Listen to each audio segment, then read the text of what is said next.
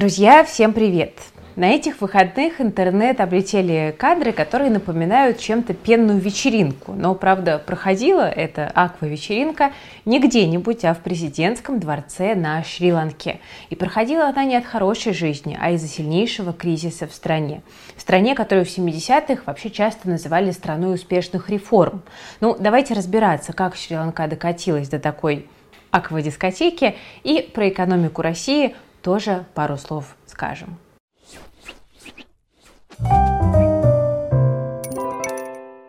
Друзья, не буду заходить слишком далеко, но важно отметить, что Шри-Ланка после 1977 года начала отходить от социалистических уклонов в капиталистические и постепенно открывать свою экономику. И это помогло стране расти и увеличить долю среднего класса. Но, правда, страна часто проходила экономические кризисы и также гражданские войны.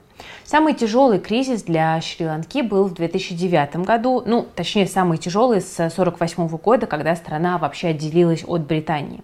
Тогда, в 2009 на Шри-Ланке закончилась очередная гражданская война, и она оказала огромное влияние на экономику. В тот момент мировой финансовый кризис, который прилетел по миру, истощил валютные резервы страны и далее стремительный рост долга в сочетании с увеличением государственных расходов на борьбу с ковидом сделали все, по сути, только еще хуже. Причем рост расходов происходил на политике популизма, были основные социальные траты, огромные траты ради поддержки населения. И в итоге страна, которая находилась и так в сильном долговом кризисе, в 2019 году налоги снизила. И это стало сильным ударом. Бюджетный дефицит взлетел до 12% ВВП, общее отношение долга к ВВП перевалило за 100% в 2021 году. Долг финансировался за счет собственного ЦБ, фактически печатания денег, и это взвинтило инфляцию, и это обвалило курс национальной валюты. Уже в мае 2022 года правительству пришлось поднимать налоги через увеличение НДС, но, правда, кризис уже наступил, доходы сократились, налоги тоже. Доверие к экономике уже было подорвано, началось массовое уклонение от уплаты налогов, и более того, импорт стал больше экспорта. Это называется дефицитом торгового баланса. Но, подводя промежуточный итог, мы видим такую классическую схему двойного дефицита, с которым страна столкнулась. Да? Получается, что импорт стал преобладать над экспортом, сильно увеличивался спрос на иностранную валюту, а национальная валюта в итоге падала. Импорт все сильнее рос в цене, и в итоге это все сильнее сказывалось на конечном потребителе. Ну а правительство все быстрее истощает свои сбережения. Так, в конце 2019-го валютные резервы Шри-Ланки составляли 7,6 миллиардов долларов, к марту 2020 эта сумма упала ниже 2 миллиардов долларов. Ну а недавно правительство заявило, что у него осталось всего лишь 50 миллионов долларов. Получается так, что на фоне торгового дефицита появился и дефицит бюджетный. Резервы тратятся, деньги печатаются, а страна впадает все в больший кризис. Экономики, которые страдают от двойного дефицита, сильно подвержены любым мировым шокам. Именно поэтому ковид стал для Шри-Ланки таким роковым кризисом. Государству пришлось резко занимать, разгонять дефицит бюджета и залезать все глубже в долги, тем самым еще сильнее раскручивая инфляцию. Я напомню, что для Шри-Ланки сектор туризма всегда был главным и приносил пятую часть иностранной валюты в экономику. В 2018 это было 5,5% от ВВП, но в 2020 году показатель упал ниже 1%. Серьезным ударом для сектора стал сначала 2019 год, когда прошла серия скоординированных взрывов террористов в Коломбо, и в результате погибло 250 человек. После этого количество туристов упало на 70%, ну а потом пришел ковид. По туристическому сектору Шри-Ланки ударили и э, последние события. На Россию, Украину, Польшу и Беларусь в 2022 году приходится почти там, более четверти туристов. И кроме того, происходящее на востоке Европы в данный момент вызвало резкий рост цен на энергоресурсы, э, потому что санкции антироссийские пошатнули и так раскачанные пандемией баланс нефтяных цен. Рост цен на энергоресурсы стал буквально контрольным выстрелом в экономику Шри-Ланки. Общественный гнев спровоцировал очередное падение национальной валюты, резкий рост продовольственной инфляции и вечные отключения электроэнергии.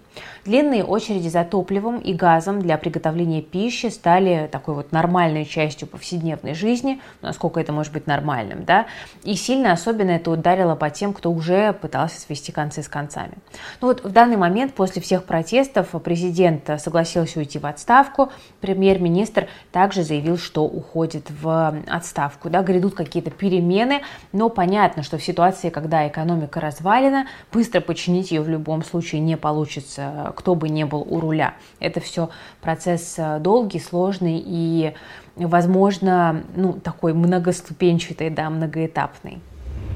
Ну и теперь, возможно, к самому интересному. Почему появляются сравнения Шри-Ланки с Россией? Ну, конечно, прямых параллелей быть не может, но в целом история с двойным дефицитом для России еще с 2017 года многие говорили, что возможно, потому что доходы сильно зависят от экспорта сырья. И вот недавно мы фантазировали на тему того, что будет с экономикой России при нефти по 30, Основными тезисами э, снижения нефтяных цен были эмбарго на российскую нефть, мировая рецессия с падением производства и ковид в Китае. Кроме того, нарастает конкуренция между странами ОПЕК+. Падение нефтяных доходов снизило бы экспорт и, как следствие, доходы в бюджет, где проблемы двойного дефицита стали бы для России довольно серьезной проблемой, и это теоретически могло бы стать и причиной девальвации рубля. Для избежания аналогичных со Шри-Ланкой проблем нужно будет позаботиться о росте доходов в бюджет заранее и не идти вот по пути, по которому пошла Шри-Ланка, да, поднять налоги, по сути, уже в 2023 году. Если просто печатать деньги, то с падением экспортных доходов Россия рискует войти, еще раз повторюсь, в тот самый двойной дефицит.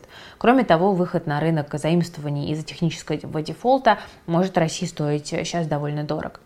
Многие скажут, что такие страны, как, допустим, США, постоянно живут в долг и с тем же самым двойным дефицитом. Ну, тут дело в том, что те же Штаты не экспортно ориентированная страна. Безусловно, долгое нахождение страны в подобного рода дефиците ведет к серьезным последствиям. Но дефицит кажется таким серьезным из-за огромного потока американских инвестиций. Более того, США использует госдолг как инструмент финансирования и окупает его инфраструктурными проектами. Это я все к чему. Безусловно, конечно, ситуацию в экономике России, в экономике Шри-Ланки там сейчас нельзя поставить на одну чашу весов, но, э, наверное, для профилактики таких проблем, вот если бы я была финансистом, который принимает решения, я бы, наверное, задумалась о повышении налогов. Посмотрим, что ждет нас э, на самом деле. Э, ну и, конечно, будем наблюдать за развитием событий в Шри-Ланке, а эти события принимают, ну, такой уже достаточно трагический оборот, какими бы забавными кадры из бассейна не казались со стороны. Такой был, друзья, короткий экскурс в историю. Надеюсь, было интересно. Ставьте лайк, подписывайтесь на канал, жмите на колокольчик. С вами была команда проекта Invest Future и я, Кира Юхтенко. Берегите себя, свои деньги и держите руку на пульсе.